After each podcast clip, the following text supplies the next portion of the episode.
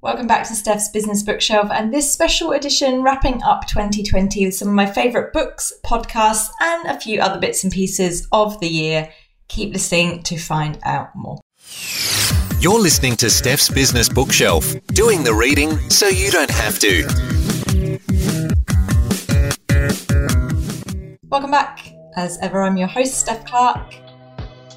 This week on the bookshelf, a little bit of a different one as we come to the end of the year and yeah, just one of those fun, bit of a listicle kind of one on some of the favourite books that I've read this year and also some of my favourite podcasts. If you are a subscriber to the Bookmark, which is the fortnightly newsletter that accompanies this podcast, you'll know that in there I share a few other things as well as just book reviews and recommendations. I also quite often share podcast reviews, sometimes you know something I'm listening to, a new album or a playlist, and some just stuff in between.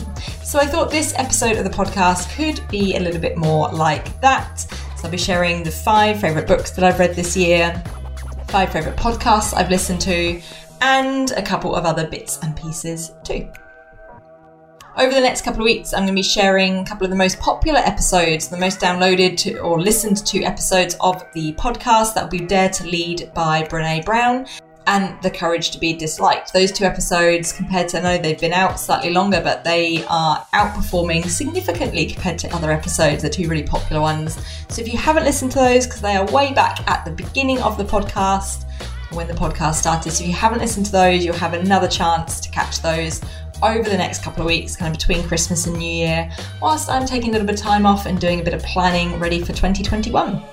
All right, let's get in though to the five books. Let's start there, shall we? The five books, the five favorite books that I have read this year.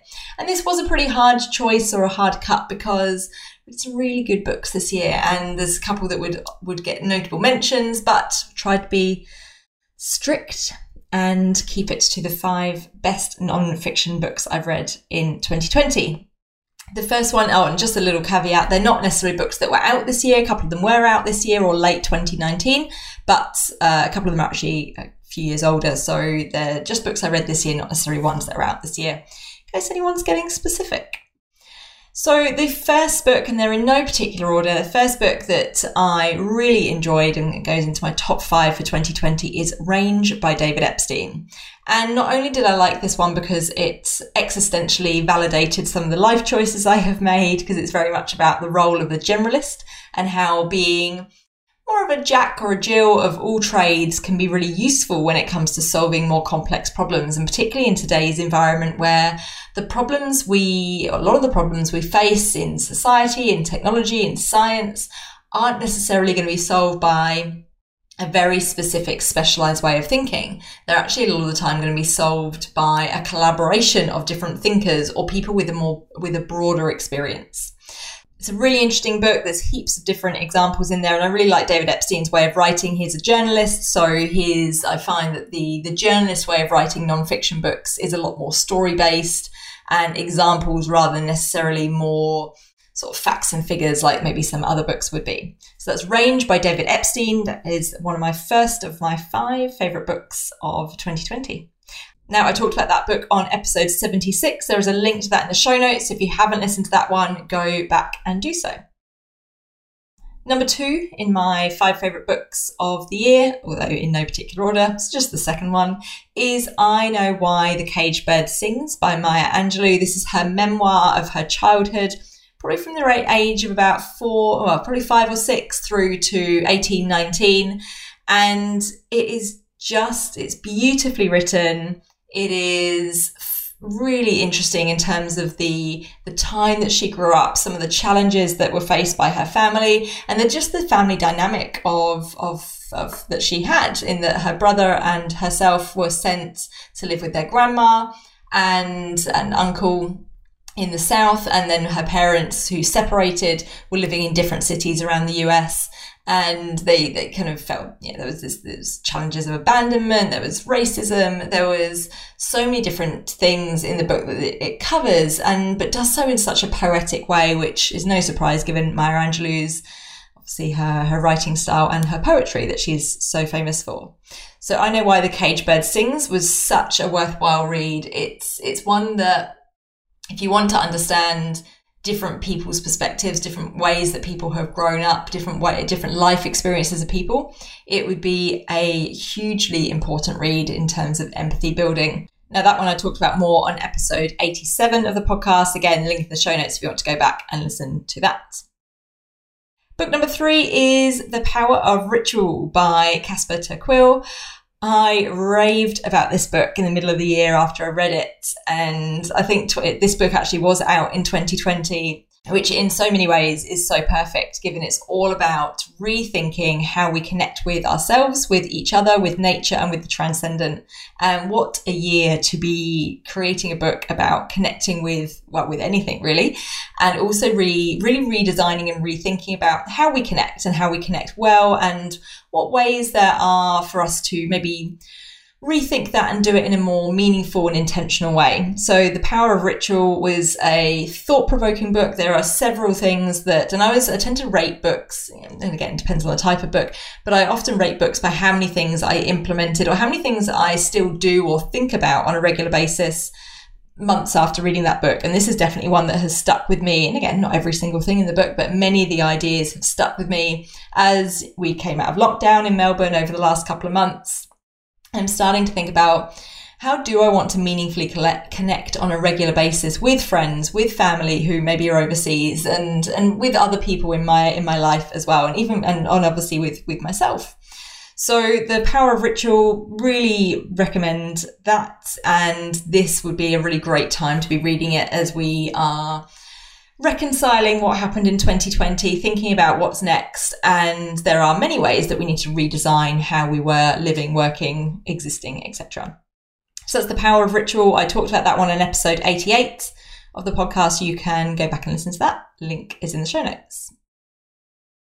Book number four is The Infinite Game by Simon Sinek. And as I mentioned when I talked about this in episode 60, I'm not a big fan of Simon's books overall. I, I like his ideas, I like his, his talks and things. I'm not usually a massive fan of his books. This was the exception. And again, it is one that I have thought about since. I come back to some of the ideas from, and sounds kind of cliche, but again, quite a good timing really, because for a lot of businesses, they're also thinking about why why do we exist? How do we continue to exist? And the infinite game is all about playing the game of life, of business in a way that is not thinking about winning, but thinking about staying in the game. And what a year to test that. And what a year that some companies have really found themselves through no fault of their own in some, in many cases, challenged and their existence challenged because the market falls away, the the thing that they operate in or the the, the, the actual business they do becomes illegal for a period of time or, or you know certainly shut down. So it's a really fascinating one to think about in the context of 2020 to go, well, actually, how did some of those companies then continue? What have they, how have they rethought? what is our purpose and how do, why do we exist? And for those who have succeeded in switching things up, and I don't want to use the word pivoting, but pivot, but pivoting, and really thinking about well, how do we do what we do, but in a different way? Because they're there to stay in the game, or their their purpose becomes around staying in the game rather than around just winning and beating the competition or whatever it is. So, another really interesting one to reflect on coming out of this year and going into the next year in your own business, in a company you work in, and also in your own life. Like, what is, how can you think about it from an infinite mindset rather than a finite mindset? So that's The Infinite Game by Simon Sinek. That was the fourth book of the five favourite books from this year. I talked about that on episode 60. Finally, the fifth book in my five favourite books of the year is What I Talk About When I Talk About Running by Haruki Murakami it's and again, it's Murakami is a fiction author or predominantly a fiction author. And similar to Maya Angelou's I Know Why the Caged Bird Sings, which I talked about just now, it's just written in such a different way. And I love that it is a really, it's an experience to read a book like that. And it, it goes to show the difference between fiction writers writing nonfiction and researchers writing nonfiction or journalists writing nonfiction. It's such a different style, and I think there's there's a lot to learn from that. But what I particularly liked about this book it, it is that it is it's really his it's his running journals. And what's really interesting is the the underlying message of commitment and consistency and the way he made himself into a runner because, and to the extent that now he, he finds it inexcusable to not go for a run every day. And it doesn't have to be long, it doesn't have to be far, it doesn't have to be your best run ever. But the point for him is about turning up, doing the run, and then it being done and that being part of his identity. And it's really how he then also applies that to his writing. And you can see the parallels between the two as he talks about both in the book. So it's a bit of a different one. It's a short book. It's a, a 24 hour read, if that. I read it in, in, a, in an afternoon over the winter, and it was just such a, and it just felt like a real treat to read a book like that. So I highly recommend. It's a bit of a different one, and, and it, again, it'd be a lovely book to read over the summer or the winter holidays, depending on which hemisphere you're in right now, as non-fiction with a good lesson in there, but in a more creative way, shall we say. So that was Haruki Murakami's What I Talk About When I Talk About Running, and I talked about that on episode 85 of the podcast. Link in the show notes. So we go, those are my five favourite books of the year. So Range by David Epstein, I Know Why the Cage Bird Sings by Maya Angelou, The Power of Ritual by Casper ter The Infinite Game by Simon Sinek, and What I Talk About When I Talk About Running by Haruki Murakami.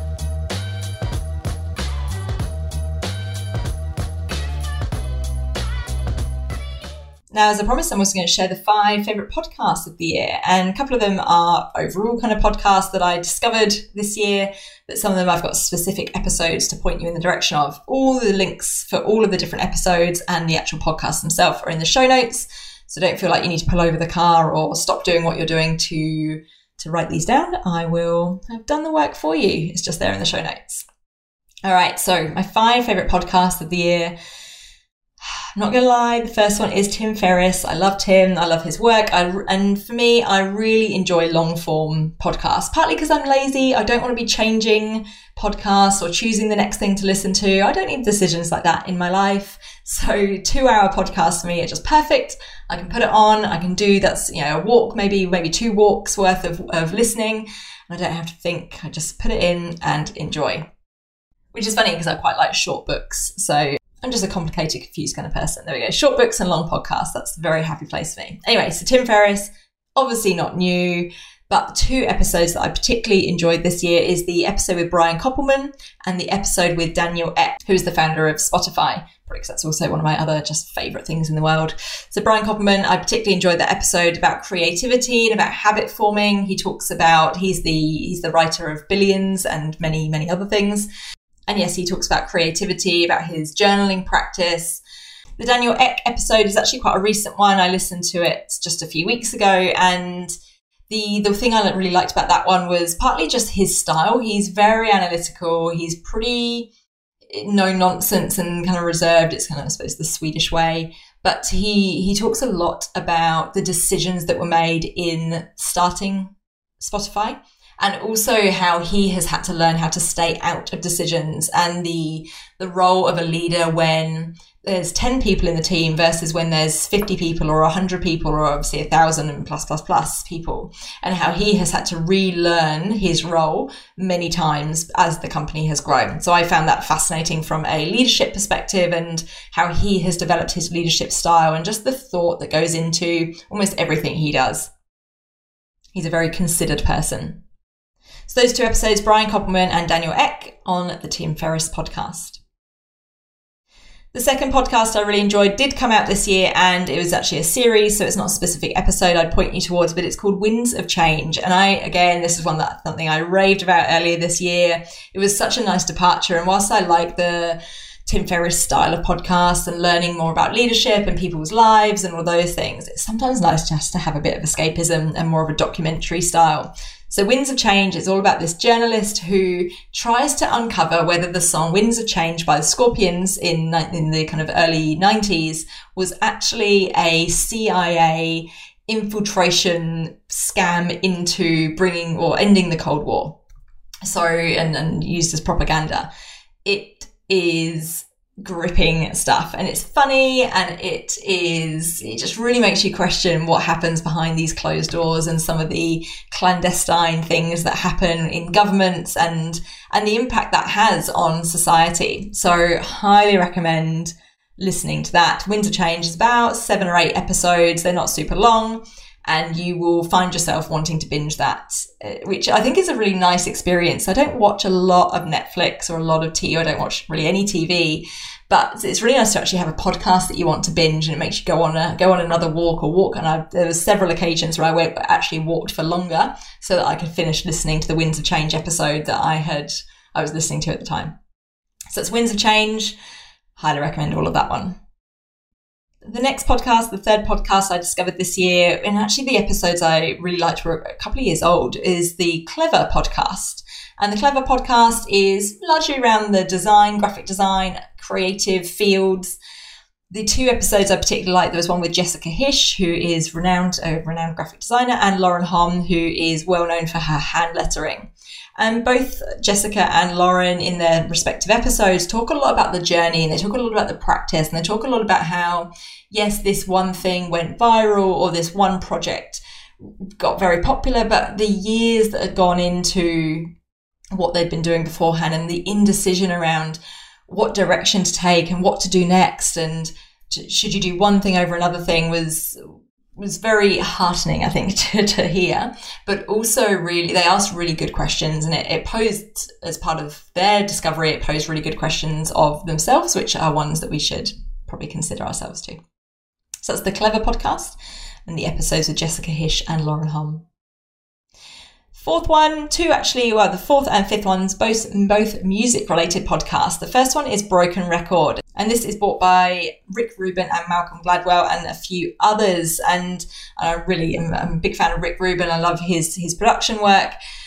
There's there's so many episodes, and all of them are excellent. My favorite one I've listened to so far is the one with Adria Petty, who is Tom Petty's daughter. It's a two-parter, and it talks all about Tom Petty's you know, growing up with Tom Petty as your dad, really. And Tom Petty is someone that I was aware of. I, I like some of his music.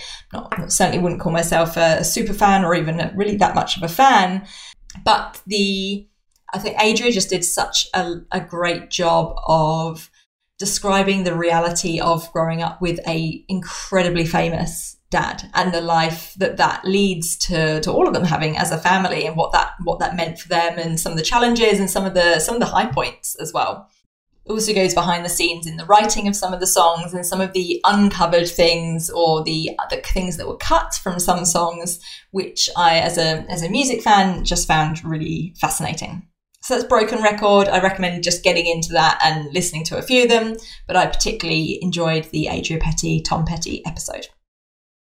And finally, another music one, a little bit, a bit of an ending on a low here. Murder Ballads, the um, the very happily named podcast. So Murder Ballads, and it's the thing I didn't even know this existed as a genre, but certainly in the US, this this is very much a thing. Is a murder ballad, and a lot of the songs that I actually, or several of the songs that they've talked about in the in the episodes, I was was aware of, but didn't know of this particular genre of murder ballads. So the the episodes go into the, and dissecting all these different murder ballads from from history and how they evolved over time, and so many of them changed so significantly, and whether they were based on true people, whether they were based on fictional characters or a mixture of both or elements of both things that had been fabricated you know as part of a it, was, it started with some truism but then was fabricated over time and how those songs have then been taken and made their own by different people a particular one that has stuck with me and has I will never listen to this song in the same way again is the Where Did You Sleep Last Night slash In the Pines episode, which will have you listening to the Nirvana version of that in their MTV Unplugged in a very different way and very loudly and with spine tingling results. All right, there are my five favorite podcasts for the year. There's Tim Ferriss and particularly the episodes with Brian Koppelman and Daniel Ek the Winds of Change series, the Clever podcast, and particularly the episodes with Jessica Hische and Lauren Hom, Broken Record by Rick Rubin and Malcolm Gladwell, and particularly starting, or certainly starting with the Adria Petty episode talking about Tom Petty, and then Murder Ballads. recommend to getting into all of those, but particularly starting with the In the Pines or Where Did You Sleep Last Night episode. So there we go. Those are my podcasts. A couple of other things I just want to share that got me through 2020 or were things that I really loved. Some of you might know I am a big fan of cooking and have quite a considerable cookbook collection along with my non-fiction books. Two books that absolutely oh, just spent a lot of time open and getting sticky with this year were Flavour by my favourite Yotam Ottolenghi and Falastin by Sami Tamimi, which is obviously he is well, maybe not obviously he is a collaborator with Ottolenghi and Tara Wigley. Hugely enjoyed those two books, and the yeah flavor is on regular rotation in my kitchen at the moment. Falastin certainly had a lot of recipes cooked from that earlier this year when that first came out. I'm now getting hungry just thinking about this. Something else I've enjoyed this year is the fiction book Honeybee by Craig Silvey. So many difficult topics covered in this particular book, and I I find it really interesting having given that I read a lot of nonfiction. When I read, and I always think nonfiction, particularly biography, autobiography, memoir, are fantastic ways to gain empathy with people because you can just see and experience someone else's life or a different perspective or a very different life experience to yours in in a different way and, and build an understanding of that. I forget how powerful fiction is for that as well. Well written fiction can be for that very same reason. And Honeybee is a perfect example of that. I devoured that book in less than 24 hours, despite it being sort of 430 pages ish. If you're looking for some holiday reading and not looking for something super light, because it's certainly not a light read in terms of subject matter, read that. It is, yeah, it is perspective changing, I think, for a lot of, would be perspective changing for a lot of people. Something else that has got me through this year is, or two other things actually, two apps. So Udemy, not new, and I've used it for years, the online learning platform. I took several courses this year and upskilled in a few different, particularly the some of the Adobe programs before doing the graphic design course that I, I ended up doing at the end of the year, but was such a great way of filling filling some what would have been pretty boring time earlier in the year when my work was pretty quiet. So if you haven't dived into Udemy, I'm also a big fan of Skillshare. It's slightly different in, in style, but Udemy and, and Skillshare and things like that would uh, were just such good companions this year. And then finally, when all the gyms closed and I got a bit sick of just walking everywhere and doing lots of walks and things, Les Mills on demand. If you haven't, if you're not familiar with Les Mills, it's generally, well, it's, it's classes that you often see at the gym. So if you're familiar with things like Body Pump, Body Combat, or if you've heard of those or seen them advertised in gyms, it's the company that licenses and, and runs and designs those and they have a phenomenal app which has all the things that you could ever want and you can do them at home. So I've spent a lot of hours jumping around my office or the living room, doing body pump, body combat, some of the barre, barre type classes, some of the Pilates and yoga type classes as well. And it has really improved what I, my enjoyment of exercise. And I enjoy exercise anyway, but I'm normally a real class going type person. So being able to do some of that at home and rather than just the monotony of just walking as much as I like a walk, this year has been, um, well, walk heavy, shall we say. So yeah, if you are looking for something, if you're still not back at a gym, if you're not comfortable going back to gyms yet, but you are looking for something else to get you up and moving, then highly recommend Les Mills on demand. I'll put a link to that in the show notes. I'm not paid by any of these things. I kind of wish I was sometimes, but they are just things I have loved and thought I might like to share with you, and you might like them too. So there we go. 2020 wrapped up with five books, five podcasts, and a bit of a random list of stuff at the end just for, for fun. Thank you so much for listening. And I know time is precious, so the fact that you've spent some minutes, maybe even some hours with me over the last 12 months is really, I really do appreciate that. And and if you've read something great as a result of the podcast, or maybe even stopped reading something because, and I've saved you some time because you've said, I actually don't need to finish this book now as a result, then that is a great outcome. So thank you for spending time with me. Have a great summer break, winter break, solstice, Hanukkah, Christmas, whatever it is you're celebrating, or even just celebrating being together with other people over the next few weeks. I look forward to seeing you in 2021. And in the meantime, happy reading.